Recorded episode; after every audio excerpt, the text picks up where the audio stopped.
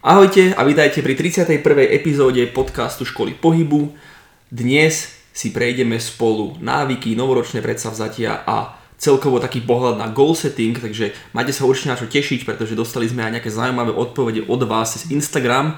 A pokiaľ sa nás v týchto podcastoch chcete spýtať nejaké otázky k prejednávaným témam, k budúcim podcastom alebo k hocičomu inému, tak určite nás sledujte na Instagrame, kde vám dávame priestor na tieto otázky. Pokiaľ sa vám náš podcast páči a chceli by ste nás nejakým spôsobom podporiť, tak môžete to spraviť takým štýlom, že navštívite našu stránku školapohybu.sk, kde zájdete do sekcie s e-bookmi a produktami, ktoré predávame a pozriete sa, či vás nejaký nezaujme a toto je najlepší spôsob, akým nás môžete podporiť, ale zároveň aj podporiť vaše telo. Teraz sa už každopádne nezdržujme a poďme rovno teda na túto tému, ktorou sú teda návyky, goal setting a ako som spomínal, samozrejme aj momentálne aktuálne predsavzatia. Takže ako som spomínal, momentálne sme v období, kde veľa ľudí e, si robí nejaké nové ciele, robí si predsavzatia a existuje taká nejaká verejná mienka, s ktorou sa ja často stretávam, že tieto predsavzatia nemajú žiaden zmysel. Určite si sa aj ty stretol s touto myšlienkou. Jasné. Veľakrát ľudia k tomu pristupujú takým dosť štýlom typu, že že pokiaľ si to musíš ako predsavzatia, tak to nemá zmysel, lebo keby si to naozaj chcel, tak to spravíš bez ohľadu na predsavzatia. Čož do istej miery môže mať e, pravdu, avšak nie je to úplne faktuálne a sú robené dokonca aj rôzne štúdie na, na predsavzatia a tak ďalej, ktoré, ktoré dokázali, že tá úspešnosť je ďaleko vyššia, než si ľudia myslia. Nepovedal by som, že úspešnosť e, splnenia predsavzatí je, že, že 100%, mm. alebo že 90% ani náhodou, ale je to viac, než si ľudia myslia. Nie je to, že 5%. Hej? je to bližšie, niekde, je to bližšie niekde k polovici, dajme tomu. Teraz nebudem referovať presné, presné čísla, ale a nebudem sa ani tváriť, že som nejaký, nejaký kokos e, študovaný v tejto tematike do takej miery, že by som proste tu referoval tú štúdiu úplne extrémne. Iba upozorňujem na to, že sú na to robené štúdie a tieto štúdie dokazujú minimálne v tých meraných skupinách, že sú tie výsledky vyššie. Avšak rovno, rovno aj poviem, že toto je otázne merateľné a mm. nedá sa to úplne konkluzívne proste povedať, že robilo sa na 10 tisíc ľuďoch a 50% bolo úspešný, tak bolo. E, ťažko sa, ti, ťažko sa potom aj totiž to skontaktuješ s ľuďmi, ktorí sa na to vykašľali a tak ďalej. Proste Jasne. robiť takéto štúdie je také otázne. Ale aj tak si myslím, že ten výsledok je zaujímavý a myslím si, že poukazuje na to, že takýto goal setting má význam. Porozprávame sa teda o tom, že akým spôsobom by človek mal pristupovať k cieľom, akým člo- spôsobom by človek si možno mal stavať tie ciele, budovať ich a čo všetko to vlastne ovplyvňuje. Skôr než začneme o tomto hovoriť, tak vyjadrím aj za Tomáša, že nie sme nejakí psychológovia, psychiatri alebo nejakí odborníci na túto tematiku, ale pracujeme s takýmito vecami a možno viac na dennej báze a sú veci, ktoré máme načítané, máme napočúvané, máme naučené a máme odpraxované s nami či s našimi klientami, ale nie, nie sme proste v tomto, akože nie je to naša, nie je to naša práca tak. priamo. Samozrejme, ako v trénerstve logicky riešime tieto veci, ale iba to chcem dať ako taký uh, ako takú taký vetič, disclaimer. presne disclaimer, aby bolo jasné, že sa nehrám na niečo, čím nie som. Každopádne, poďme si teda povedať uh, k tomu teda viac. Myslím si za mňa, že ciele sa rozliš, rozdeľujú na dve, uh, dve také skupiny. Prvá je, že sa chcem niečo naučiť, alebo chcem niečo získať. A druhá je, že sa chcem niečo odučiť, alebo chcem niečo v podstate strátiť, nejaký návyk alebo čo. Toto veľmi uh, mení to, akým spôsobom musím pristúpať k tomu cieľu, pretože naučiť sa niečo nové bude v princípe väčšinou ľahšie, lebo vytvoriť nový návyk bude ľahšie, než odučiť sa starý návyk. Čisto len z hľadiska uh, nejakej základnej psychológie. Keď sa tým zamyslíte z toho hľadiska, keď ste niekedy chudli, alebo keď sa snažili prestať fajčiť, alebo keď ste hociakú vec, ktorú ste považovali za nesprávnu v svojom živote, chceli, chceli sa odučiť, tak na základe toho, aká je nejaká vaša vlastná mentalita, nejaké to vaše psyche, nejaká tá vaša nazvime to, že sila vôle, ste s tým mali väčší alebo menší problém. Nikdy, ani pri ľuďoch, ktorí majú silnú vôľu, ku ktorým sa napríklad aj ja rátam a myslím si, že nemám problém sa vzdať veci, by som nepovedal, že to je ale jednoduché. Jednoduché to určite nie je. Ja k tomu len dodám takú drobnosť, že ono to ovplyvňuje fakt, že dosť aj taká fyziológia a v podstate neurofyziológia v tom, že keď už máme vybudovaný nejaký návyk, fakt je, že zakorenený, tak reálne sa to keby dostáva už do takej podvedomej časti mozgu, kedy už na to činnosťou až tak nemusíte rozmýšľať, ale reálne tá činnosť sa nejako sama vynorí, že zrazu dostanem chuť na cigaretu v nejaký čas, alebo ja neviem, som zvyknutý jedávať v noci, eh, lebo som sa to tak naučil, tak vždy dostanem hlad v tú hodinu, alebo tak podobne, že, že už je to preto taký problém, že už to vzniká podvedome, že už je to zakorenené v tých nižších, starších mozgových štruktúrach a fakt, že vedome nad tým musíme rozmýšľať, aby sme tento nejaký zvyk zmenili. Než, než keď e, budujeme nový návyk, tak je to o niečom inom. Keďže ja keby fakt, že vtedy áno, stále vedome rozmýšľame nad tým novým návykom, ale píšeme ten nový návyk, že neprebudujeme nič staré. Takže preto je to o dosť zložitejšie budovať, teda prepisovať tie nejaké zlozvyky. Mhm. Presne tak, presne tak. To si myslím, že bolo veľmi dobré vysvetlenie. Samozrejme, ale to neznamená, že nutne to neznamená, že budovanie návykov môže byť ľahké, ani to neznamená nutne, že od naučania sa tých návykov by malo byť niečo extrémne ťažké. Ide vždy o to, aké ostatné faktory vedú k tomu prvému kroku a potom vlastne k tomu udržania, udržania si toho kroku. Čiže toto, keby rozdelenie, nám len tak prvotne nastaví, že akým smerom sa bude tento goal e, ďalej odvíjať. Hej? Pretože častokrát sú tu napríklad Zoberme si príklad fajčenia, to si myslím, že je taká dobrá, vďačná téma tak na toto. Klasika, no. Ľudia sa chcú odnaučiť fajčiť, tak sú, sú rôzne náhrady. Sú rôzne náplaste a, mm-hmm. a iné veci, ktoré, ktoré riešia toto a, alebo napríklad e, tabak, nie? Veľa ľudí, mm-hmm. veľa ľudí z mojej skúsenosti rado prejde na tabak žuvací ano. z cigariet a potom zostávajú závislí na tomto zase. Teraz otázkou znie, či teda toto je e, validné riešenie tohto problému. Pretože pokiaľ sa budeme snažiť ku riešeniu problému pristupovať takým spôsobom, že ho budeme nahrádzať iným, tak ho neriešime. Čo automaticky toto poukazuje na to, že akéby pôvodca tej, tej, tej prvotnej aktivity je pravdepodobne inde.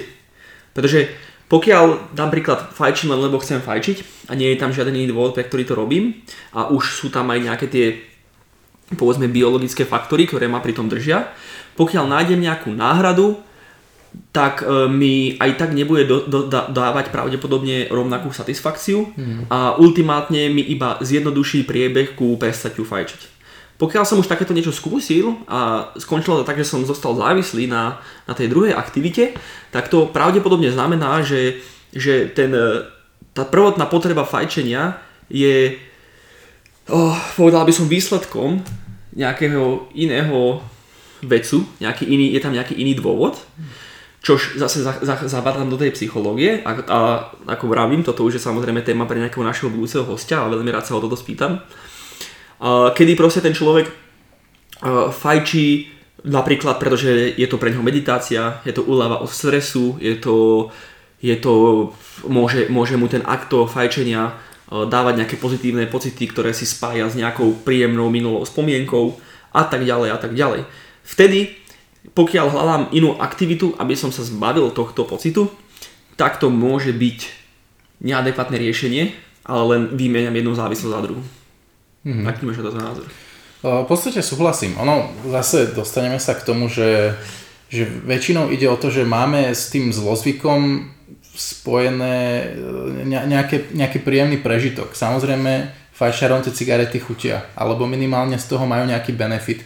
Väčšinou to súvisí skoro ako pri každej závislosti a každej činnosti, k tomuto sa ešte neskôr dostanem, e, vyplavovaniu dopamínu. Hej, čiže dám si cigaretu a vyplaví sa mi dopamín, cítim sa lepšie, som menej vystresovaný, keď už hovoríme o tých cigaretách. A väčšinou to súvisí s týmto. A dajme tomu, že mm, ja neviem, trepnem, mm, fajčenie cigarety mi vyplaví x jednotiek dopamínu, ale keď, e, dajme tomu, to mením za tie náhrady, dám si, ja neviem, žuvací tabak, tak mi to vyplaví polovicu z tejto hodnoty, čo je síce fajn, ale stále sa to tam deje. A jak povedal Kubo, to, je dobrá otázka, že či fajčím preto len, že mi to fajčenie chutí, alebo fajčím preto, že ostatní ľudia okolo mňa fajčia, alebo fajčím preto, že eh, ja neviem, ma to dostáva z nejakých zlých psychických stavov a toto sú také dobré otázky, na ktoré si treba zodpovedať a často sa tak vie lepšie tento problém nejakým spôsobom riešiť. Presne. Podľa mňa. Presne s týmto 100% súhlasím, lebo tu teraz prejdeme k nejakým aktuálnym, teda praktickým radám, že ako teda na to, ako sa dá odvyknúť. Pokiaľ nemáme túto odpoveď, tak je to guessing game, je to typovačka. Pretože uh, pokiaľ aj človek, ktorý má nejaké, nejaké teda iné dôvody, pre ktoré má vytvorenú takúto závislosť, sa zbaví tej závislosti, ale stále nemá vytvorené tie problémy, tak bude proste v jeho živote konštantne nejaký problém, ktorý častokrát uh, končí takým štýlom, že sa vracia k tým pôvodným závislostiam. Hej, to vidíte, určite poznáte niekoho v svojom živote, alebo ste vy sami takí, že ste sa zbavili nejaké závislosti, ale ste sa k nej proste vrátili. Svajčenie je zase taký vďačný, vďačný, Ano. vďačný príklad. alebo ste prešli k inej, ktorá to Hej, kompenzuje. Presne. A vtedy proste si treba povedať, že OK, je tu nejaký iný problém a ísť trošku viac dovnútra, kde ja by som vyslovene doporučoval navštíviť nejakého odborníka cez psychológiu, psycholog, psychiatra a tak ďalej. Nie je v tom žiadna hamba a myslím si, že toto by bola správna cesta, ako sa odnaučiť nejaký takýto zlozvyk, ktorý považujeme za zlý. Takže asi toľko k tomu. Pokiaľ ale by ste zadefinovali, že fajčíte alebo hoci čo iné robíte len preto, že proste to robíte, alebo sa prejedáte len preto, že máte radi jedlo, ale nie je tam nič proste navyše, lebo aj také sa môže samozrejme diať a stáva sa, tak v takom prípade by som doporučil jednu, odporúčil jednu z dvoch vecí. Prvá je tzv. nazvime to, že moderácia, kedy, kedy kontinuálne e, prechádzame k tomu nazvime to, že lepšiemu ja, ktoré sme si učili, čiže ktoré sa nevenuje tejto aktivite. Čiže dám príklad, keď sa prejedám, tak si proste znižujem kalórie, alebo jem veľa sladkého, tak pomaličky, že stále ho jem, ale moderujem to množstvo až do žiadanej hodnoty. Pri fajčení dám príklad, dám krabičku denne, budúci týždeň dám 3 čtvrte krabičky denne, týždeň na to dám polovicu krabičky denne a takto sa dostaneme k nule. To je jedna z možností, eh, ktorá si myslím, že je taká rozumná. Mhm. A úplne vypadla druhá možnosť, ako som teraz povedal. Hm, Druhú možnosť... Už viem, no, prepač. Druhá možnosť je, že v takomto prípade by fungovala tá, by mohla fungovať tá uh, metóda prejdutia na inú vec, mm-hmm. čiže napríklad pri tom fajčení ten žuvací tabak, ale kedy zase sa na to pozerám z takého hľadiska, že moderujem tú hodnotu, len vynahradím tú aktivitu za inú, častokrát by som to odporúčal vymeniť za nejakú, dajme tomu, robím, dajme tomu, že robím nejakú nezdravú aktivitu, vymením to za nejakú zdravú aktivitu, ktorú robím v tej isté časy napríklad proste iba to vynahrádzam a takto sa postupne zase dostanem k nule. Čiže toto sú také odporúčania na odučenie. Chceš niečo ešte k odučeniu povedať, alebo prejdeme na... Hmm, ako, asi ani nejako extra nie, len možno takú drobnosť, že, že toto si dobre povedal, že, že veľmi správne je, ak má niekto fakt, že veľmi zarytý zlozvyk, veľmi jemne ho redukovať. Čiže presne ako povedal Kubo, zase vrátime sa k tým cigaretám, veľmi jednoduché. V- Fajčím 10 cigaret denne, tak skúsim 9. Skúsim na za 2 týždne 8. Yes. A veľ, veľmi pomaly to znižovať. Ale toto takisto v podstate platí aj pri budovaní nových návykov, hej. hej, že k tomu sa dostaneme. Je, je, ale myslím si, že je... Nie- je, na, nie je na škodu spomenúť to x krát, veľakrát, že netreba sa nikam ponáhľať. Určite. A je to, fakt to si, keď, hlavne keď si keď zberiete, zoberiete v poťaž aj tie biologické nejaké adaptácie, ktoré ste si vytvorili za život, uh, ako Tomáš spomínal, tak uh, proste odňať takúto aktivitu z vašeho dňa môže so sebou prinášať naozaj veľa tzv. Uh, zase mi Tomáš povie slovenské slovo určite, wi- withdrawal effects, Uh, s- s- spät, no, spätná väzba, aké, je keby, no jojo efekt dá sa povedať, nie? Nie, nie, nie, nie, nie, nie. Vidíš to? Nepovedal si. Si zlyhal. nie, veď keď máš, eh, keď napríklad prestaneš fetovať, chápeš? No. Tak máš, čo máš? Abstiaky. Abstiaky, presne. No. Abstinenčné príznaky No. sú withdrawal effects. Ja takto, takto to myslíš, ok. Čiže, čiže chápete, abstinenčné príznaky môžete mať fyziologické, ale môžete ich mať aj psychologické a keď proste niečo robíte, takýmto spôsobom zrazu s tým seknete, tak ty kokos, môže to byť celkom, celkom nepríjemné a potom môže nastať áno aj jojo efekt, ktorý môže byť uh, exponencovaný, znásobený ešte aj uh, týmto negatívnym, negatívny, negatívnou skúsenosťou, čo ďalej môže viesť ešte k, väčšiemu mm. užívaniu tých vecí alebo robeniu tých vecí, pretože si ich budeme ešte viac spájať s pozitívom, keď sa bez toho cítime tak zle. Čiže akéby tá postupnosť, neponáhľanie sa a tak ďalej je kľúč, ako vždy.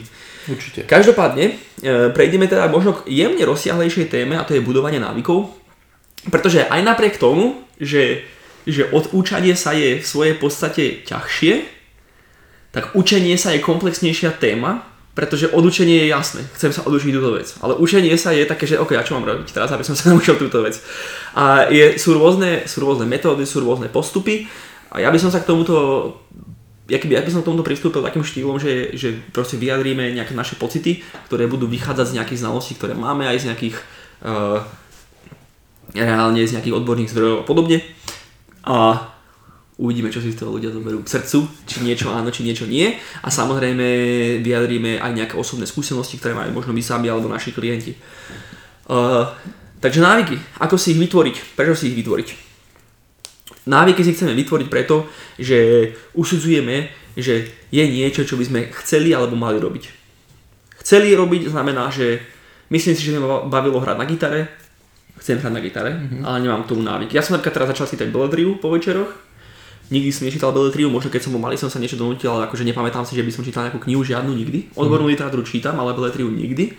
A rozhodol som sa, že budem čítať proste Beletriu, lebo si myslím, že, že to je dobré na je to mentalitu no. a psychologiku a myslím si, že to je dobré na večer a keď som sa večer snažil čítať odbornú literatúru, keď vypnem obrazovky, tak akože to úplne mi z toho nešlo moc do hlavy tak tá beletria dúfam, že mi dá niečo do života. Každopádne to je presne vraj. Nie je to niečo, čo nutne musím robiť, ale chcem to robiť. A potom mám niečo, že si myslím, že by som to mal robiť pre moje zdravie napríklad, väčšinou to je pre zdravie. Väčšina cieľov, podotýkam, je o zdraví. Mm-hmm. Väčšina cieľov o zdraví, o chudnutí. To tak väčšinou vyvávať vieme. Áno. A Takže to je iba taká jednoduchá diferenciácia, ale v svojej podstate je to do istej miery jedno, pretože musíme sa teraz naučiť alebo preučiť nejaké veci, aby sme sa stali nejakou uh, osobou, ktorú sme si vytýčili, že by sme ňou chceli byť. Tak, čo si myslím, že je dôležité, je mať dobré ciele. Mm. Existuje niečo, existuje taká, taká, taká, taká vetička, že smart goals sa tomu hovorí. A smart goals je také, také zvláštne, to je, hej, že, že múdre ciele. A e, čo teraz vlastne znamená, vieš, že čo teraz, ako môže byť môj cieľ múdry? v podstate sa tým referuje, ja to, ja to možno trošku, keby poviem zo svojej strany, mm-hmm. ako to ja chápem, možno je tá definícia trošku iná, ale ja chápem Smart Goals ako konkrétne ciele, ktoré majú, ktoré sú splniteľné v nejakom určitom čase. Mm-hmm. To znamená, že nie je to len, že chcem schudnúť, ale že uh, chcem schudnúť 10 kg za jeden rok. Problém, ktorý s týmto prichádza, je ten, že automaticky ten uh, cieľ môže budovať nejaký, nejaký väčší stres, mm-hmm. hej, pretože dajme tomu, že neviem ako na to, alebo sa mi nedarí, ale už som zrazu viazaný nejakým, nejakým cieľom a keď sa mi nedarí, tak si myslím, že som zlyhal a keď si myslím, že som zlyhal, to, o tom, to je zase téma iná, kedy vieme, že to nie je úplne dobrý prístup, kedy pristupujeme ku všetkému ako ku zlyhaniu, namiesto toho, aby sme k tomu pristupovali ako k príležitosti učiť sa alebo čo. Čiže tak, čiže ja si myslím a myslím si, že veda sa ubrala takým smerom, kedy v dnešnej dobe je dosť rozumné a dosť prezentované tzv. hierarchovanie, to nazvime, cieľov, čiže vytvoriť si hierarchiu cieľov. Nedávno som počúval podcast, kde sa do toho riešilo, čiže budem aj dosť, e, aj som už určite hovoril nejaké veci odtiaľ, o Stronger by Science mm-hmm. tiež, kde sa tomuto venovali a páčilo sa mi, konkrétne som si to veľmi osvojil, kde oni hovorili o troch leveloch cieľov. Mm-hmm. Kedy máš naozaj tri levely cieľov, kedy jeden z nie Jeden by v podstate bol kategorizovaný ako veľmi hlúpy cieľ a ten posledný bol kategorizovaný ako veľmi múdry cieľ. A tá hierarchia cieľov slúži k tomu, aby sme mali nejaké, nejaký smer, aby sme vedeli, kam proste smerujeme vždy, aby sme mhm. vždy vedeli, prečo sme to začali robiť a aký to má význam, ale ultimátne preto, aby sme proste mali aj nejaké uh, hmatateľné faktory, ktoré sledujeme. Mm-hmm. Alebo ako to povedať, da, da, že si dáme nejaké teda tie múdre ciele, ako som spomínal, tie danosti s tým spojené. Čiže taký ten prvý level je stanovenie si nejakého ultimátneho cieľu. Keďže väčšina je o zdraví a my sme tu predsa len v prvom rade podcast o pohybe, tak sa pozrieme na to, začneme pozerať z tohto hľadiska a pozrieme sa z tohto hľadiska. Môj cieľ je, že chcem byť zdravší. To nie je moc dobrý cieľ, lebo to čo znamená, hej? Keďže, je, to skvelý, je to skvelý cieľ, ale absolútne to nič nevraví. To je prvý level. Potom idem trošku hlbšie, kedy si poviem, že dobre, vymenujem si, čo preto chcem spraviť, alebo by som mal spraviť, lebo mám strašne veľa vecí, čo môžem spraviť. Takže tá druhý level, tá druhá úroveň, uh, inak ono to má aj normálne, že názvy v angličtine, ale ja si myslím, že to nie je dôležité. Volá sa, že subordinate, potom intermediate a potom posledný si ja nepamätám. a my to budeme volať level 1, 2, 3. Okay. Lebo na čo to budeme volať inak, hej? Tak to nemá význam. Čiže máme ten najširší level, potom máme ten stredný level, kedy si už určím, že dobre, budem chodiť cvičiť, hmm. budem viac chodiť, Čiže budem chodiť menej na aute napríklad a budem sa lepšie stravovať. Čiže toto je úroveň cieľu, ktorý už nám dáva nejaké hmatateľné veci, ktorý, o ktoré sa môžem oprieť. A potom sa dostávame ku poslednému cieľu, teda poslednému levelu, ktorý je konkrétny. Čiže je to ako taký pavúk. Mm-hmm. Chcem viac, teda chcem cvičiť. Tak každý, dajme tomu pondelok, stredu a piatok, pôjdem vždy do fitka v, o 16.00 po robote bodka. Mm-hmm. Stiahnem si túto aplikáciu, ktorá je na stravu, dám si tam tieto ciele a budem sa takto stravovať. A, a budem napríklad lepšie spávať, to je jedno. Proste pointa je, že to vychádza z tých stredných cieľov ale už sú to akože konkrétnejšie ciele, to budem lepšie spávať, to som tiež dobre nepovedal, to by bolo skôr v tom druhom a v tom treťom by bolo, že budem chodiť spať o 10 a vstávať o 6 a budem nosiť červené okuliare a tak ďalej. Mm-hmm. Hej, čiže ako chápete tomu, že to sú už tie smart goals. Prečo je tá hierarchia dobrá je, že nás že vždy, keď to je ťažké, alebo vždy, keď to je spochybniteľné, alebo vždy, keď proste niečo nefunguje, tak sa vždy môžeme vrátiť o ten krok späť z našej hlave, ktorá nám proste určuje ten primárny cieľ. A je dobre sa zadefinovať, aj keby som si len povedal, že budem cvičiť, ale by som vedel, že ide mi o zdravie, je dobre sa zadefinovať v tejto hierarchii, pretože uh, to vplýva veľmi pozitívne na mentalitu. Kedy vždy vidím ten vyšší cieľ. Mm-hmm. Aj v celkovo psychológii uh, ľudskej, keď, keď mám nejaký cieľ, ktorý chcem spraviť, je vždy dobre si ho spájať s vyšším cieľom čož možno o tomto budeš, k tomuto budeš aj ty vedieť viac povedať. Uh, bolo to konkrétne v tej knižke teraz si nepamätám, či to bol ten Pain. Je, ty si mi ju ešte pred dvoma, keď začala korona, tak si mi ju požičal, ako druhú knižku to bola. Neviem teraz, ktorá to bola. Ťažko povedať. To bolo to o tom strese, že prečo ja, je stres aj dobrý. Upside of stress. Hej, presne. Upside of stress. Kde jedna z vecí, ktoré sa tam venovala, bolo, že keď, že keď si spojíme cieľ s vyšším cieľom, tak ho budeme mať nejakú väčšiu motiváciu splniť. Mm-hmm. A takto a vyšší cieľ znamená, že, že vidím tam napríklad, že pomáham aj inému človeku, ale v tomto prípade, o, keď som demotivovaný ísť cvičiť, ale vždy si spomeniem na ten svoj stredný cieľ a potom si spomeniem na ten svoj vyšší cieľ, tak ma to ľahšie udrží jednoducho v tom, že idem do toho. Mm-hmm. Čiže asi toľko ku hierarchii cieľ. Samozrejme, môžeme sa tomuto venovať dve hodiny, ale myslím si, že to stačí takto. Mm-hmm. Súhlasíš? OK. Ja, ja možno teraz do toho len vstúpim takým, takou inou vecou trošku, že keď už si aj hociakú aktivitu zvolíme, či už je to v podstate hociak, hociaký level tejto hierarchie, čo si spomínal, tak je podľa mňa dobré si robiť taký trojkrokový kvázi reasoning každé, každej tej veci, čo chceme robiť. Príklad. O, povieme si, že chcem cvičiť, tak to je prvá vec, že dobre, to je nejaká prvá úroveň zase. O, druhá otázka je, ale dobre, čo to znamená? Chcem cvičiť, dru, druhý nejaký level je, že to znamená, áno, musím chodiť do posilovne.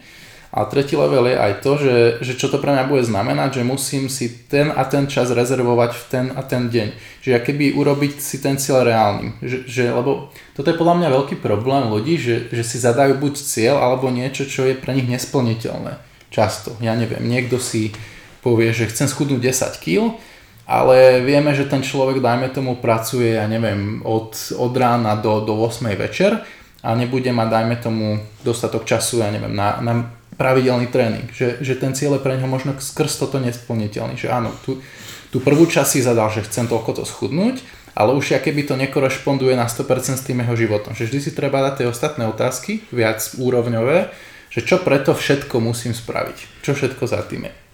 Hej, No. súhlasím.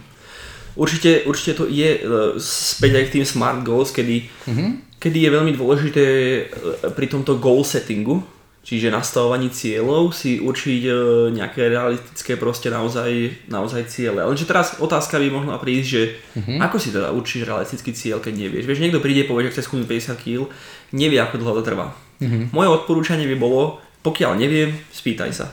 Uh, niekoho, kto, kto v tomto vie viac než vy, uh, čiže napríklad, ne, keď, keď, keď chcem cvičiť, chcem nabrať svaly alebo chcem schudnúť, nemám finančné prostriedky alebo neviem ku komu ísť ako k trénerovi, tak sa spýtam niekoho, kto proste cvičí. Aj, mm-hmm. aj zlá rada, alebo aj, aj rada, ktorá nie je úplne najlepšia, bude vždy lepšia než nič. Keď si neviem rady. To za prvé. Za druhé, pokiaľ si naozaj neviete rady, tak nájdete proste odborníka v tej oblasti, ktorej sa chcete venovať. Chcete schudnúť, nájdete si trénera. Chcete zlepšiť svoje pohybové schopnosti, nájdete si buď trénera alebo fyzioterapeuta. Chcete proste riešiť stravu, nájdete si dietologa, chcete riešiť svoju mentalitu, nájdete si psychologa. Pokiaľ si neviete rady, vždy si môžete nájsť pomôcť aj sami, pokiaľ neviete, nebojte sa spýtať a nebojte sa ísť za profesionálom, ktorý sa tomu venuje naozaj v podstate celý svoj život. Mm-hmm. Uh, ale pokiaľ si chcete len sami nastaviť akože nejaký hmatateľný cieľ a nejak to o, o, o, ohraničiť nejakým časom, tak proste berte to len tak, že všetko proste potrebuje čas. Radšej, radšej si nastavte väčší časový horizont a buďte potešení, keď to bude skôr, než naopak, pretože automaticky, keď si to nastavíte naopak a bude to nepres- nereálne, tak e, sa iba vystavujete šanci sklamaniu. A automaticky vás to dáva do situácie, ktorá je keby, že sa predurčujete na, na potenciálnu prehru. Kedy naozaj túto psyché môže zahrať veľkú rolu. Napríklad chcem skudnúť 10 kg za mesiac, šialené, dá sa šeličo, ale šialené, schudnem 5, čo je super, wow, mm. mega, ale som nešťastný, lebo som nesplnil svoj cieľ Hej. a trestám sa za to. Versus chcem schudnúť 10 kg, poviem si, že je pol roka a schudnem to za 3 mesiace. To Tak nie len, že budem šťastný, ale ešte budem nadšený, lebo som to dal skôr. Takže asi tak, jak by som to povedal. Dobre. Čiže asi tak. Môžeme teda ísť rovno podľa mňa ďalej a iba by som povedal, že ešte môžeme rozdeliť ciele na rigidné alebo flexibilné. Ale čo to znamená? Je, rigidný cieľ je taký, ktorý má nejak pevne určené hranice. Uh, to znamená, že uh, musím chodiť cvičiť pondelok, stredu, piatok. Musím robiť toto, musím robiť toto. Nemôžem robiť toto. Toto pri, pre konkrétneho človeka môže byť vynikajúce a myslím si, že pre väčšinu ľudí menej. A myslím si, že flexibilné ciele sú pre väčšinu ľudí, aj pre tých prvých, pravdepodobne lepšie, pretože stále tam môžeme aplikovať dávku rigidity. Vysvetlím rozdiel.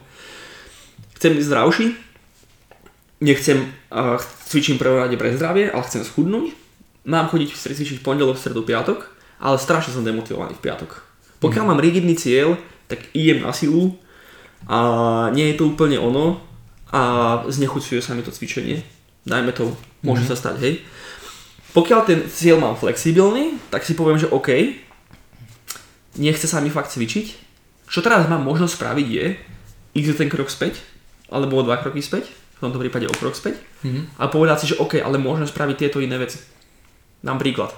Dnes sa mi fakt nechce cvičiť, ale chcem sa venovať tomu zdraviu, ten čas tu na to mám, nechce sa mi cvičiť, idem na dlhšiu prechádzku.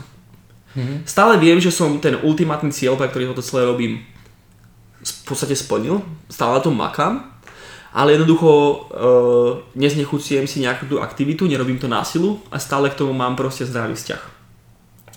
Toto si myslím, že je veľmi, veľmi, veľmi dobré, lebo zase to vedie ku, ku takej sebeláske, čo je veľmi dôležité, versus ku nejakému vážne takému vojenskému režimu, ktorý si nastavujem sám.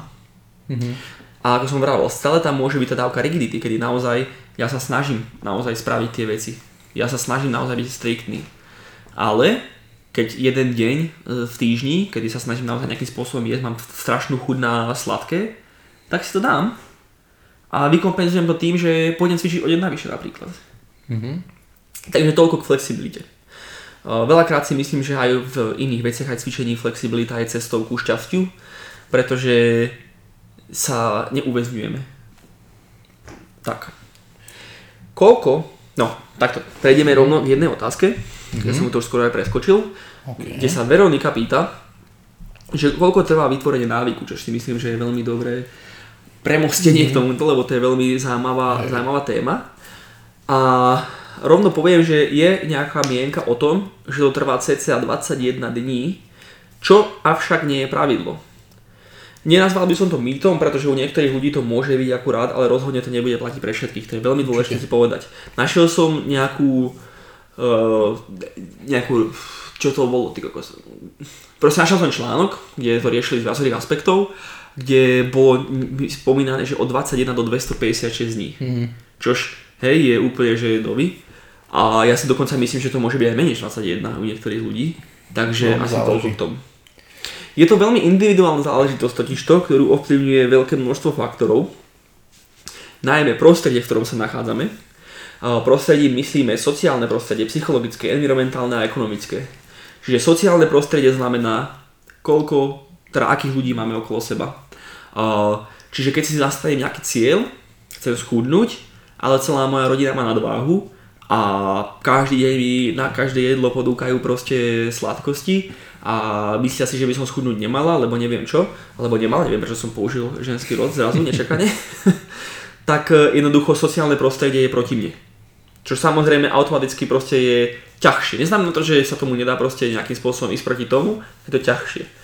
Psychologické prostredie, e, to vychádza z našeho vlastného psyché teda. To znamená, že ako sme mentálne nastavení, ako máme motiváciu, odkiaľ vlastne prichádza tá, tá, tá chuť to zmeniť a či to vychádza z nejakej traumy, alebo či to vychádza len čisto z nejakého e, pocitu. Jednoducho aj toto samozrejme ovplyvňuje, ako dlho to bude trvať. E, motivácia a tak ďalej, aký som silný človek mentálne, akú mám vôľu.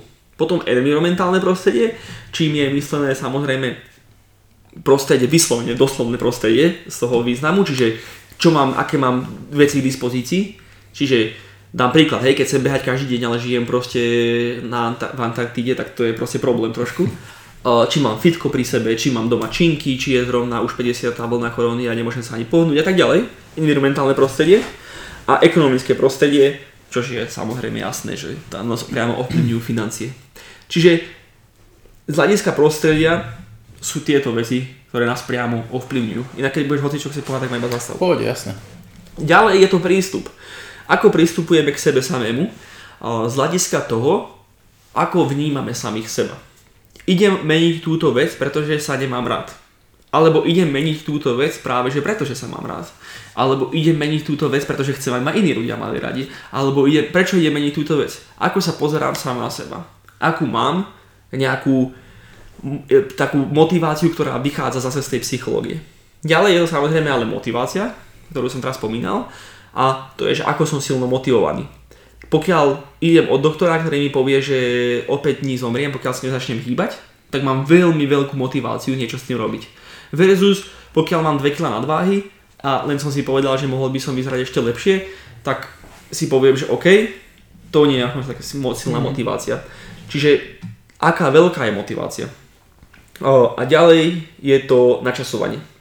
Teraz to rovno ešte spomeniem pred načasovaním e, kvalitné nastavenie cieľov a to je o tej hierarchii a systéme, o ktorom sme vravili, čiže k tomu nebudem hovoriť viac, o tom, tomu sme sa venovali naozaj nejakých 15 minút. Posledná vec teda je načasovanie. A načasovanie je zaujímavá záležitosť, pretože tuto prichádzajú práve tie predsavzatia na scénu, ktorým ľudia neveria.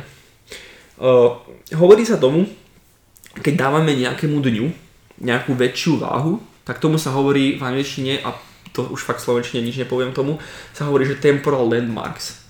Čož absolútne netuším, čo znamená po slovensky. To sa nedá úplne preložiť. Hej. Čiže ide o nejaký deň alebo o nejaké obdobie, ktoré nám rozdeľuje súčasnosť alebo minulosť a budúcnosť. Pre väčšina ľudí je to teda nový rok, môže to byť pondelok, hoci čo, čo v našej hlave nejakým spôsobom oddeluje naše momentálne a naše budúce ja. Táto záležitosť, temporal landmarks, naozaj funguje, pretože v psychológii človeka uh, to spôsobuje to, že oddelujeme naše súčasné ja od našeho budúceho ja, kedy naše budúce ja je tou verziou nás, ktorou chceme byť. Dobré je to v niečom a zlé je to v niečom inom. Zlé je to v tom, že je to akéby, že nás to automaticky dáva do takého psychologického nastavenia, v ktorom sme uh, keby nečinní voči sebe sami, pretože hoci čo, čo robíme, si povieme, že vyrieši naše budúce ja. Že tieto mm. problémy, tieto strážky, ktoré mám, nebudem riešiť, lebo to vyrieši moje budúce ja. Je to také trošku niekeby taká tá disociácia, alebo ako to povedať, také... také... Odtrhnutie sa od seba nejaké také, presne, no. Presne. Dá sa povedať. Hey, to je jedna z negatív. Druhé z negatívom je, že ľudia majú tendenciu k svojmu súčasnému ja pristupovať ako k nejakému svojmu zlému ja. Mm-hmm. Potom, hej, lebo hente je moje skvelé a hente je moje skvelé a ktoré nebude mať žiadne problémy, ale ja som úplný sráč a musím ešte prežiť do do tohto. Čiže mhm. tu, tu je jasné, že sú tu nejaké problémy v tom a jediné, čo k tomu môžem povedať je, že si toho iba treba byť vedomý. Že áno, určím si tu, tu ten temporal landmark, napríklad to novoročné predsavzatie, ale za A to neznamená, že nebudem vôbec robiť žiadne kroky, ktoré by mohli viesť k väčšiemu úspechu už teraz a za B nebudem sa trestať za to, akým som človekom teraz. Mm-hmm. Ale z pozitívneho hľadiska to nám to dáva naozaj veľkú motiváciu uh, niečo zmeniť a potom sa samozrejme stať tým lepším, uh, tou lepšou verziou samých seba, pretože naozaj tam je ten, ten element tej hranice, že prekročím ten, ten magický krok, kedy, kedy zrazu, zrazu už som to ja lepšie ja. Mm-hmm. Uh, a toto naozaj proste funguje podľa toho, akí ste ľudia a nový rok, pondelok, čokoľvek vám môže veľmi pomôcť a môžete to využiť svoj prospech takým štýlom, že sa na to nachystáte.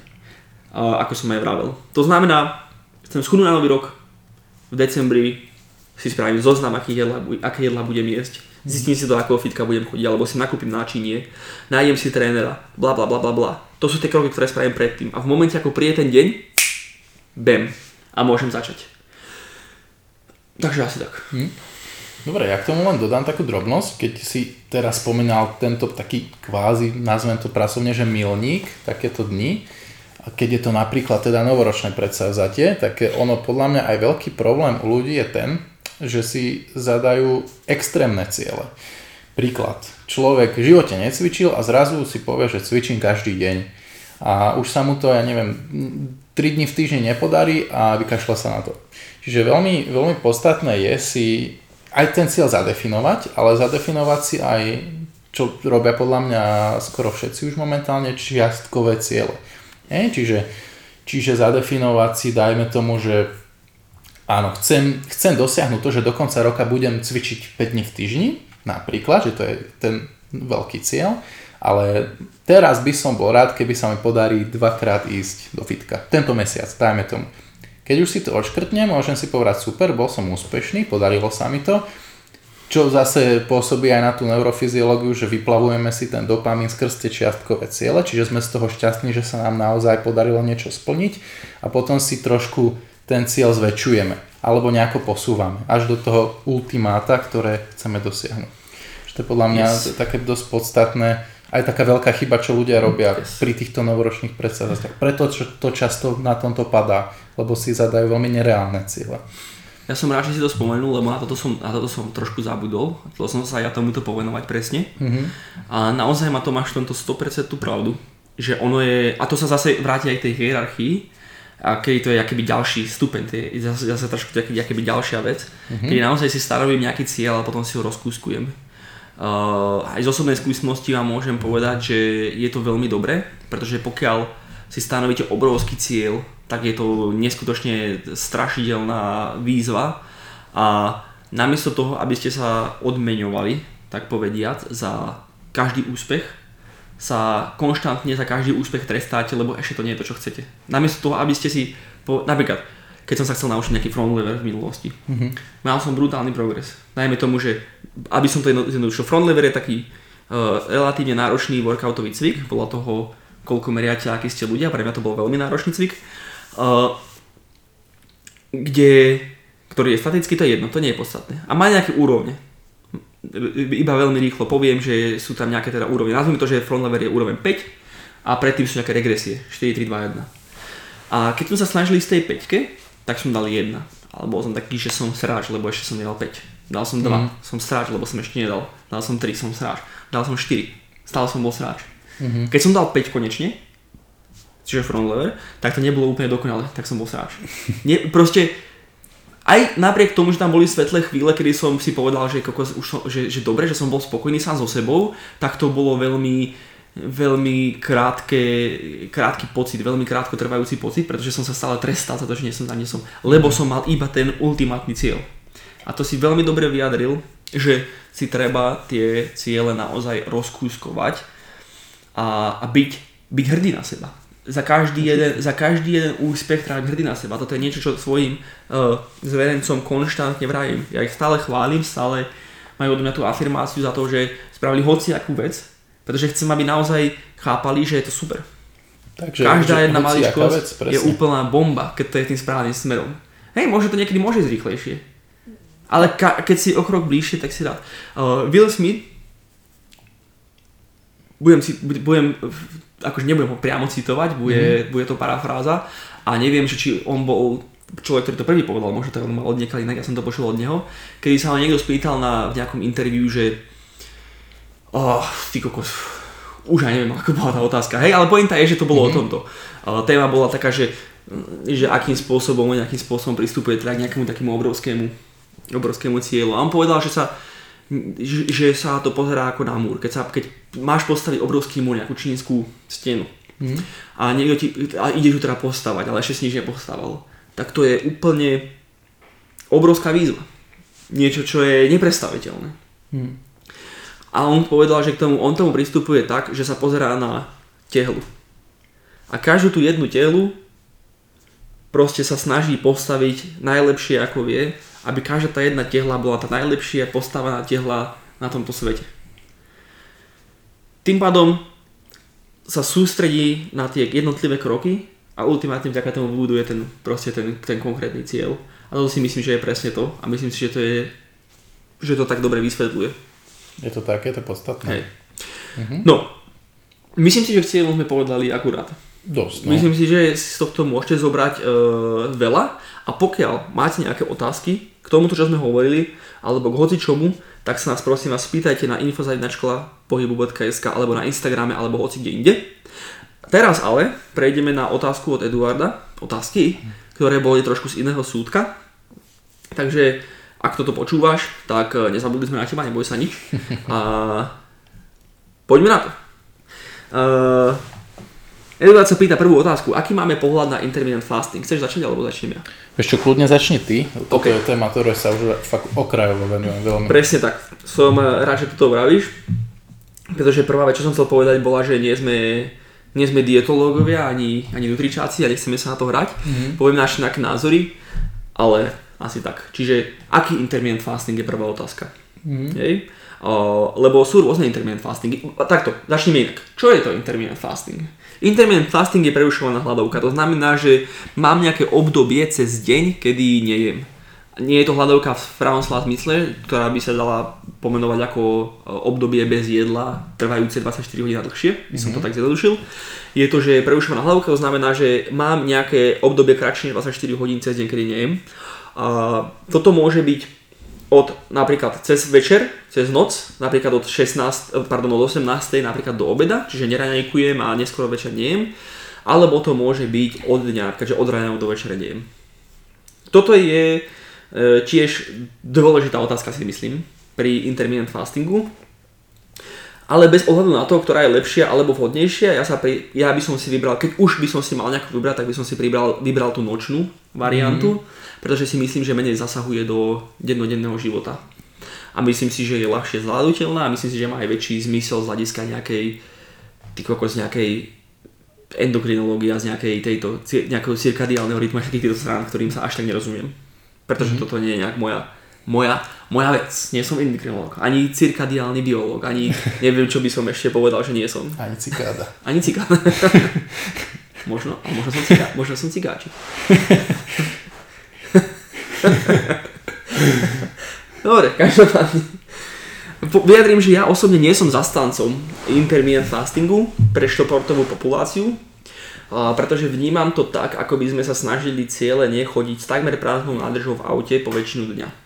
Vyslovene, keby ja si poviem, že OK, teraz musím vysať nádrž a musím ísť takmer na prázdnej. Predsa len stráva, jedlo je nejaká, nejaký, nejaká, nejaký zdroj energie, ktorý potrebujeme mať a pokiaľ som športovec, tak e, zahrávať sa s týmto na takejto úrovni, že nebudem jesť, lebo proste som to niekde čítal na Instagrame, príde úplne nesmerodatné.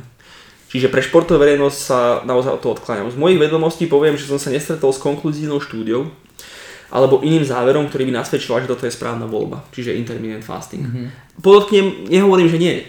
Ja hovorím, že ja som sa s takou nestretol. Mhm. Uh, odborníci, ktorých sledujem cez stravu a trénerstvo, zdieľajú tento názor, čo je pre mňa veľmi dôležité. To sú ľudia ako napríklad Renaissance Periodization alebo Kiko, Mhm. uh, ktorého si sem určite niekedy pozveme, čo je nutričný porad. Ja neviem ani ako, ako nazvať jeho obor, ale Nejaký vyživový poradca, hej, zjednodušene. No. ale akože nie taký halabala, ale študovaný. Lebo takých tých chlapec. halabala je veľa, vieme ako. No jasné. A z mojej skúsenosti, keď som ja sám sa venoval intermittent fastingu, čiže mám aj vlastnú skúsenosť v minulosti, keď som nevedel tak veľa a skúšal som, tak som pocitoval zhoršenie výkonu, nálady a celkovo to nebolo nič moc. Hmm. Ale sú ľudia, aj takí, ktorí osobne poznám a ktorých si vážim, ktorí praktizujú intermittent fasting a vyhovuje im a cítia sa dobre. Myslím si, že toto ako pri väčšine povedzme alternatívnych metód je validná stratégia pre určitú skupinu ľudí, no rozhodne by som sa stránil prezentovaniu tejto metódy ako nejakej lepšej alebo vhodnej. Práve že si skôr myslím, že pri väčšine prípadov je to na škodu, ale ako som už spomínal, nie som odborník, alebo nie sme, takže keď si raz pozrieme nejakého toho dietologa, alebo teda konkrétne toho Kika napríklad, mm. tak e, rozhodne si sa tejto otázke povenujeme znovu. Mhm. Toľko to môj názor intermittent fastingu. Hej, akože zdieľam úplne asi v 100% všetko, len doplním nejaký svoj názor, že podľa mňa, jakú má toto obrovskú výhodu je v podstate čas. Hej? Keď na, naozaj niekto logisticky alebo z hociakého dôvodu nemá šancu pravidelne jesť, lebo sú aj takí ľudia, tak pre nich to môže byť hodné. Ale zase je veľmi otázne, zase, jak povedal Kubo, jaké má ten človek ciele, čo chce dosiahnuť a či mu to nejako nebúra tieto predstavy. V podstate tento štýl stravovania, ale pokiaľ sa bavíme len o tom, že chcem splniť nejaké kalórie, chcem mať tú stravu nejakú dostatočne výživnú a pestru, ale nestíham dostatočne často alebo pravidelne jesť, ak by som chcel, príklad ráno, obed, večer, ale stíham len ráno a večer alebo len na obed a večer, tak dá sa to takto spraviť. Či je to optimálne? Hm, nevieme, ale pre niekoho to môže byť vyhovujúce. Podľa Presne. mňa. Vždy si treba zvážiť pre a proti. Presne. Takže toľko k, toľko k tomu mm-hmm. asi. O, ďalšia otázka od Eduarda bola zaujímavá a bola, že či je yoga dostatočná kompenzácia. A mm-hmm. rovno poviem, že moja prvá reakcia bola, že kompenzácia čo? Hm, to je tiež Čo, dobrá otázka. že nerozumiem, že nerozumiem čo, čo sa teda Eduard pýtal, ale usúdil som z, z, z tej otázky, že sa pýta na kompenzáciu silového tréningu ako nejaká alternatíva uh, bežne používaného stretchingu. Keď si to zoberieme tak, že ľudia používajú stretching ako nejakú kompenzáciu, tak si myslím si, že to myslel. Myslím si, že toto bolo to, čo sa pýtal. Pravdepodobne. Z tohto hľadiska to teda my pojmeme. Ak sa tak, ak sa tak nemyslel do rozumiem túto otázku, ak si to tak myslel, tak som rád, že som prečítal tvoje myšlienky a na budúce sa skús spýtať konkrétnejšie. Každopádne, treba kompenzovať silový šport. Začnem už slovou športu. To je otázka. Je to, cesta, je to cesta ku zdraviu a lepším pohybovým schopnostiam? Ďalšia otázka. v svojej podstate by som povedal, že áno, ale pokiaľ je výkon našim cieľom, tak takýmto spôsobom môžeme ten výkon zhoršiť. Hej? Čiže je treba kompenzovať silový šport. Napríklad máme, máme trojbojára, jeho treba kompenzovať, pokiaľ je môj cieľ proste zlepšiť mu pohybové schopnosti, pretože má nejaké veľké riziko zranenia alebo má nejaké bolesti a tak ďalej, fajn. ale do akých, do akej miery do tohto by sme mali zasahovať, pokiaľ ten výkon je jeho prvoradým cieľom. Hmm. To je otázka. Čiže tu sa zase tu sa zase budeme pýtať to, že či tá kompenzácia je jednoducho nutná, pokiaľ je, pretože sú tam nejaké zranenia, alebo nejaké potenciály zranenia, alebo nejaké, teda nejaké potenciály zranenia, alebo nejaké bolestivosti, tak v tom prípade áno, ale do akej miery je uh, samozrejme ďalšia otázka potom. Hej. Viackrát sme spomínali, že výkon nerovná sa zdravie. Presne tak. A keď si to pozrieme na príklade sily, tak s narastajúcou silou v nepriamej úmere strácame pohybové schopnosti, čo je nutné pre generáciu väčších síl a samozrejme aj e, teda to ide proti zdraviu. Teda pardon, ide to proti zdraviu v zmyslu toho, že strácame pohybové schopnosti, ale je to nutné pre zdravie, aby sme mali pevné klby a tak podobne a tým pádom mohli vzdorovať tým väčším e, intenzitám, odporom, mm. ktorými pracujeme. Tak je to taká prirodzená adaptácia tela na to, čo s ním robíme. Vždy len sa snaží prežiť. Presne tak. v jednoduchosti. Hej. Čiže e, čím budem silnejší, zdvíham 100 kg na mŕtvy ťah napríklad, tak e, to bude so sebou niesť aj nejaké negatíva, ktoré uh, si môžem povedať, že OK, teraz by som mal kompenzovať, ale pokiaľ chcem ísť vyššie a vyššie a vyššie a vyššie a vyššie a vyššie a vyššie, tie tie negatívne efekty toho tréningu, čiže napríklad nejaká zhoršená, uh, zhoršená mobilita napríklad v bedrách, uh, sa bude priamo v priamej úmere zvyčovať, alebo skôr nepriamej úmere sa bude ako zhoršovať tá mobilita a tým pádom si, by niekto si mohol povedať, že to musím kompenzovať viac. Lenže tu prichádzame k tej téme, že keď moc zmobilizujem originálne mobilný klb, ale chcem stále zvíhať tie veľké váhy, do hmm. akej miery riskujem zranenie pod vplyvom tých veľkých odporov. Hmm. Asi toľko k tomu by som povedal. No a to neznamená ale, že sa nemôžeme venovať aj takejto rutinke, nejakej joge alebo čo. Ale s približovaním sa k extrémom budeme stále viac a viac riskovať mechanické zranenie. Určite. To znamená, že baví ma yoga, chcem robiť jogu, cítim sa po nej dobre, môžem. Čím budem silnejší, čím budem väčší, tým viac budem riskovať zranenie. U, e, nejakým zlepšovaním si nad istú mieru pohybových rozsahov. Ja viem, že to znie divne, ale verím tomu, že veľa našich poslucháčov je takých, že čo? Že jak mi môže škodiť zväčšovanie si pohybových rozsahov, ale to je to, čo sa vám snažíme v niekoľkých podcastoch a na našich príspevkoch a tak ďalej stále vravieť, že, že ten výkon sa nerovná zdravie. Mm. Ak zdravie vnímame ako nejaké maximálne pohybové schopnosti a nejaká mierna sila a tak ďalej, tak jednoducho si, z, čím sme silnejší, tým samozrejme budeme aj niečo strácať tým. Presne tak. Hej. Alebo, pokiaľ sa teda tejto rutinke budeme venovať a nebudeme zhoršovať mechanické zranenie, tak môžeme touto rutinkou uh, potenciálne zhoršovať výkon. Pretože, op, pretože naše telo by potrebovalo prísť o nejaké pohybové schopnosti aby som mal lepší výkon. Mm-hmm. Konkrétne skvelý príklad si myslím, že sú napríklad basketbalisti alebo športoví tanečníci, ktorí všetci majú ploché nohy. Ano. Pretože ich šport sa celý odohráva, e, má veľmi veľké propulzívne danosti. To znamená, že ich nohy veľmi smerujú k poslednej fázi chôdze. Tak. Aby, sme si to, aby ste tomu rozumeli, tak vaše nohy prechádzajú cez 3 alebo môžeme povedať 4 fázy chôdze, kedy máme ten prvý kontakt so zemou, potom máme veľa váhy, najväčšiu váhu na tej nohe a potom sa odrážame z palca alebo z, zo špičky nohy a potom tá štvrtá teoreticky môže byť ten tzv. swing, mm-hmm. hej, kedy Čiže robíme tak. krok. Uh, a naša noha môže byť kvázi zaseknutá v nejakej tejto fáze, len aby som vám to trošku vysvetlil. Títo ľudia, ktorí konštantne sa odrážajú do vzduchu, čiže to môže byť volejbal, basketbal a myslím si, že najviac to je asi na tom tanci, kde sú skoro stále na špičkách, tak títo ľudia všetci majú ploché nohy. Ploché nohy majú preto, že ten ich šport je veľmi propulzívny a tá plochá noha je, je naozaj keby spojená s tou konštantnou potrebou sa odrážať z tej nohy, lebo automaticky tam majú vybudovanú väčšiu takú tú stiffness, čiže tú tuhosť, ktorá je dôležitá na tieto propulsívne, čiže odrazové schopnosti v tele. Tak okay? v podstate len by skracujú ten čas, ktorý by trval generovať tú energiu z toho chodidla, keby majú tú klenbu normálnu. Presne. Čiže takémuto človeku hej, budem robiť nejakú rutinku, ktorá proste bude viesť nejakým uh, zdanlivo lepším veciam, hej, príde napríklad doktorovi a ten, tému, tému povie, že uh, máme si dať podrážku, teda takú tú uh, Vložky, do vložky, presne, ortopedické. alebo nejakým spôsobom to kompenzovať a bude to robiť, lebo sa zlakne, ale stane sa z neho horší športovec.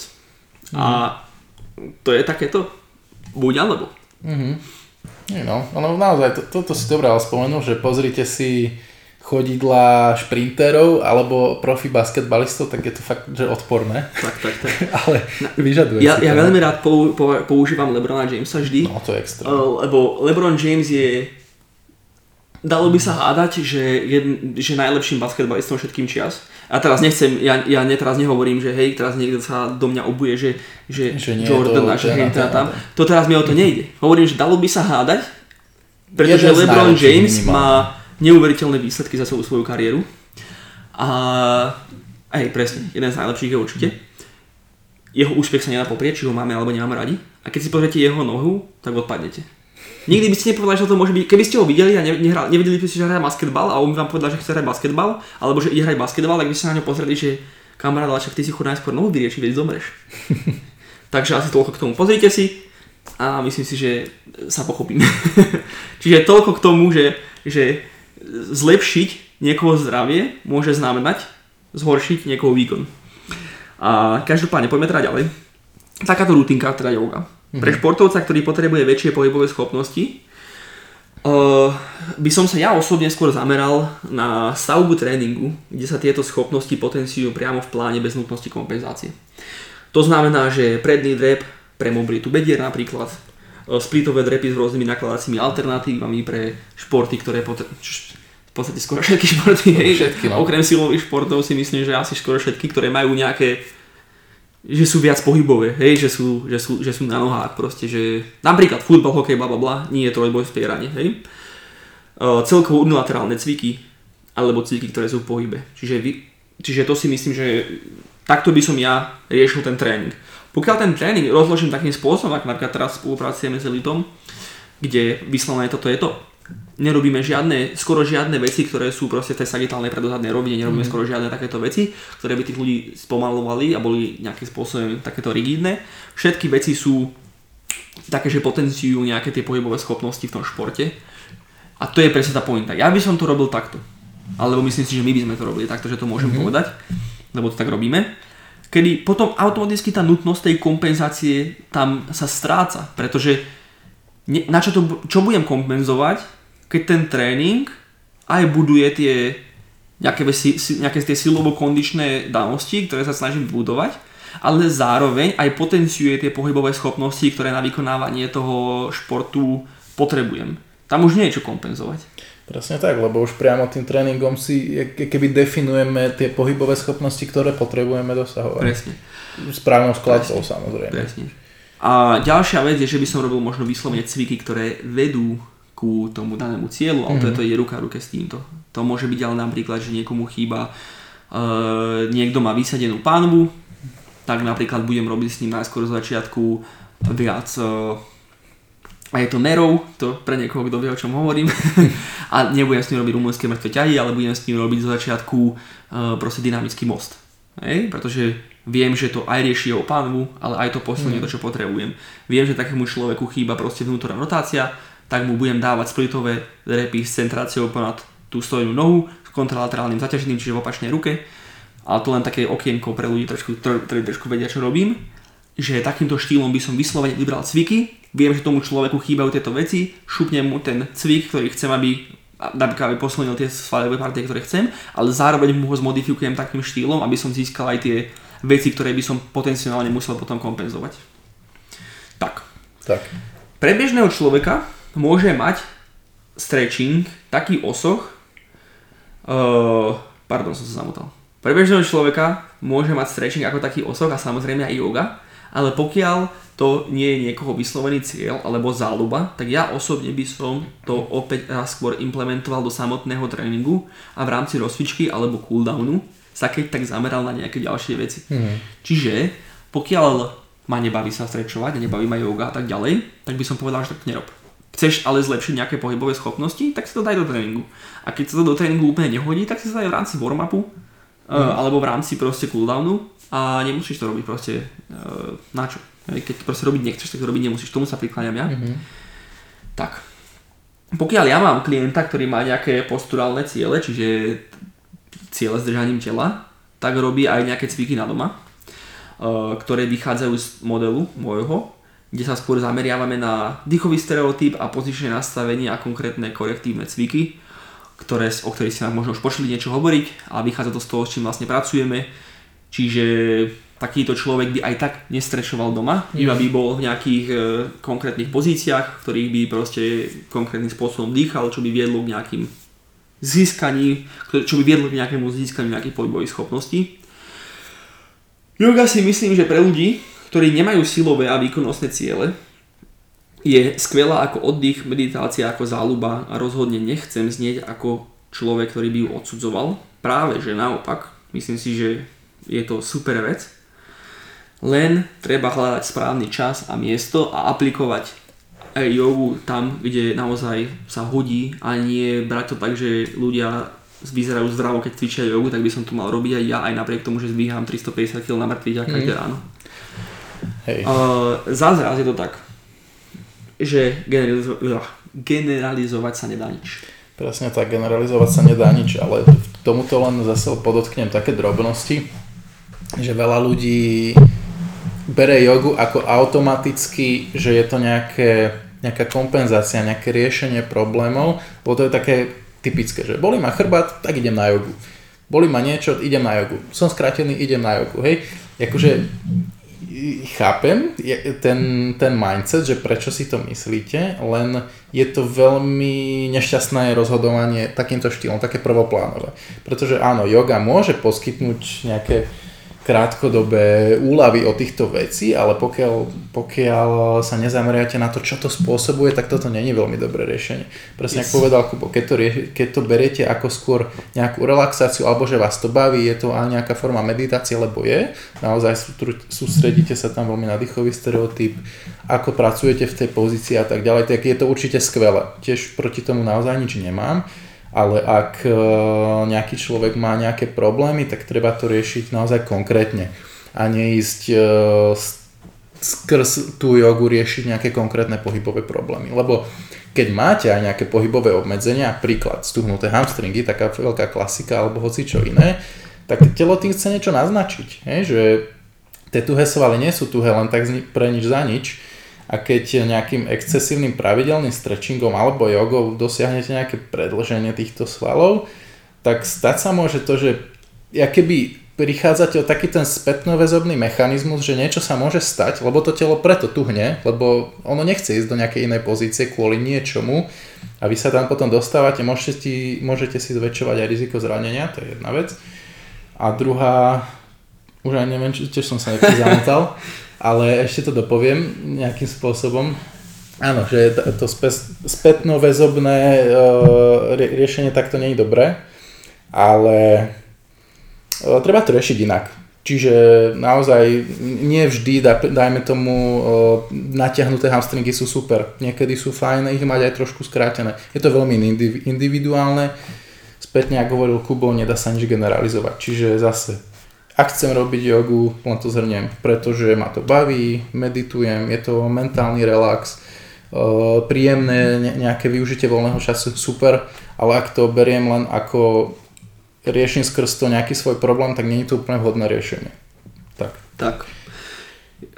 Pokiaľ, sa, pokiaľ mám nejaký problém a myslím si, že správna, správ, teda myslím si, že mi môže pomôcť yoga, napríklad bolí ma spodný chrbát, mm-hmm. tak idem na jogu, tak je to veľmi hit or miss. Čiže je to také krátkozraké, no. Lebo môže byť ten človek, pre ktorého presne toto bude riešenie. A môže byť presne ten človek, ak si aj ty spomínal, ktorému sa tento problém môže paradoxne zhoršiť práve mm-hmm. takto. Lebo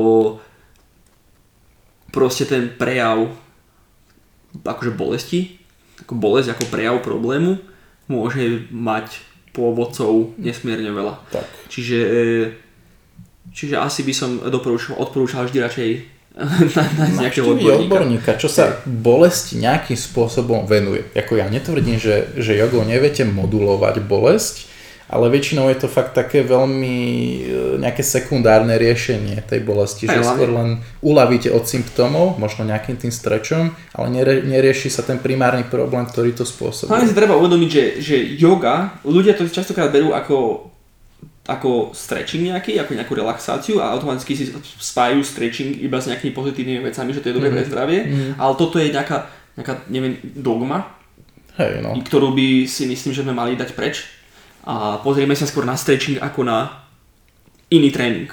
Kedy, Tak. kedy prestáme vnímať stretching ako, ako kompenzáciu celkovo. Kedy stretching je zase iba aplika- aplikovanie stresu na svaly na a svaly. šlachy a klby a, a väziva a všetko, len inak. Je to iná aplikácia stresu, takisto ako uh, odporový tréning je celý o nejakom mechanickom stresi, napätí, o, o tom e, o svalovom Napätí to. No však poškodenie. hej, svalovom poškodení, hej, čiže, čiže hypertrofia, ale samozrejme iné nejaké danosti, ale pointa je, že to je celé o strese, tak stretching je tiež stres. A teraz nebudem stresom kompenzovať stres. Čiže toto si myslím, že som rád, že mi to tak prišlo teraz do hlavy, mm-hmm. je niečo, na čím by sa fakt mal tento svet začať zamýšľať. Že prestaňme si spájať stretching s, s, s niečím, že je to jak keď jem zeleninu. Že je to proste univerzálne zdravá vec. Aj tam by sa o tom dalo diskutovať pravdepodobne, Dalo, dalo, jasné. ale stretching môže byť na škodu. Stretching môže viac ublížiť. Ja nie som odporca stretchingu v takom zmysle, že by som povedal, že to nemá miesto, že to je zlé, že to je hrozná vec a že by ste to nikdy nemali robiť, lebo vám odpadne noha. Len vravím, že vnímajme stretching a teda aj jogu iba ako ďalší tréningový protokol. Presne tak. AKA, som zarepoval, tréningovým protokolom myslím, že robím túto vec, pretože chcem vyvolať nejaké adaptácie, aby sa stala iná vec. Takže asi tak by som to povedal. Tak. Ale iná vec pod vplyvom stresu, aby som to ešte takto vyjadril. To znamená, že v podstate to nie je kompenzácia, je to iba to isté, len inak. Tak, tak. Hej. Takže ja už len poviem svoj názor a asi aj budeme končiť. Už sme tu dlho, čiže tiež zhrniem zo svojho pohľadu ten stretching, presne, že jak povedal Kubo, má svoje miesto, má svoje využitie, ale nie univerzálne. To je, predstavte si, aké by mne chodia pacienti, dajme tomu celý deň s, s bolesťou spodného chrbta, každý má tu bolesť chrbta z nejakého iného dôvodu, ale všetkým by som predpísal úplne rovnaké cvičenia. To je presne to, že, že nedá sa to takto uniformne riešiť, ale môže to zapasovať, nemusí. Hej? Preto je vždy dobrá tá expertíza, prečo to chcem robiť, čo s tým chcem dosiahnuť, či to je vhodné použiť. A tak by som to asi ukončil. Presne, presne. Takže, ďakujeme, že ste si nás vypočuli, túto svetú 31. epizódu. Neviem prečo svetu, ale osve- os- osvietili sme ju týmto, týmto našim eh, bohapustým rozhovorom. A ďakujeme vám, že ste si nás teda vypočuli. A najbližšie nahrávame epizódu s Junákom Jakubom Halgošom o parkure a všetkom o tom, na ktorú sa môžete tešiť už o v podstate dva týždne, ako vždy. Pripomeniem, že pokiaľ sa vám páči náš podcast, máte ho radi, radi si ho vypočúvate, tak nás môžete podporiť zákup, pardon, zakúpením našich pohybových programov na stránke www.školapohyb.sk ale to najmenej, čo môžete spraviť, aby ste nás podporili, je sledovať tento podcast na hoci ktorej platforme, ktorej ste. Tak, tak. Čiže na Spotify, follow alebo čo. Na iTunes, aj neviem, jak sa tomu hovorí. Uh, lajknutím našich uh, Instagramíkov a TikTokov školapohyb.sk Mhm. alebo našich osobných profilov a sdielaním Tak. týchto epizód, ak ste sa niečo dozvedeli. Takto nám môžete pomôcť úplne najviac a my vám za to budeme nesmierne vďační. Presne tak, takže ak sa vám páči, zdieľajte, ak nie, tak tiež zdieľajte. Áno, Alebo nám aspoň, nejakým- aspoň nám povedzte, čo sa vám nepáči. Ja chcem každú spätnú väzbu. Presne, presne. Kľudne aj nejaký hejtíček, my to máme radi. Takže tak. A inak, bench press nie je najlepší cvik na prsia. Čaute. Á, čaute.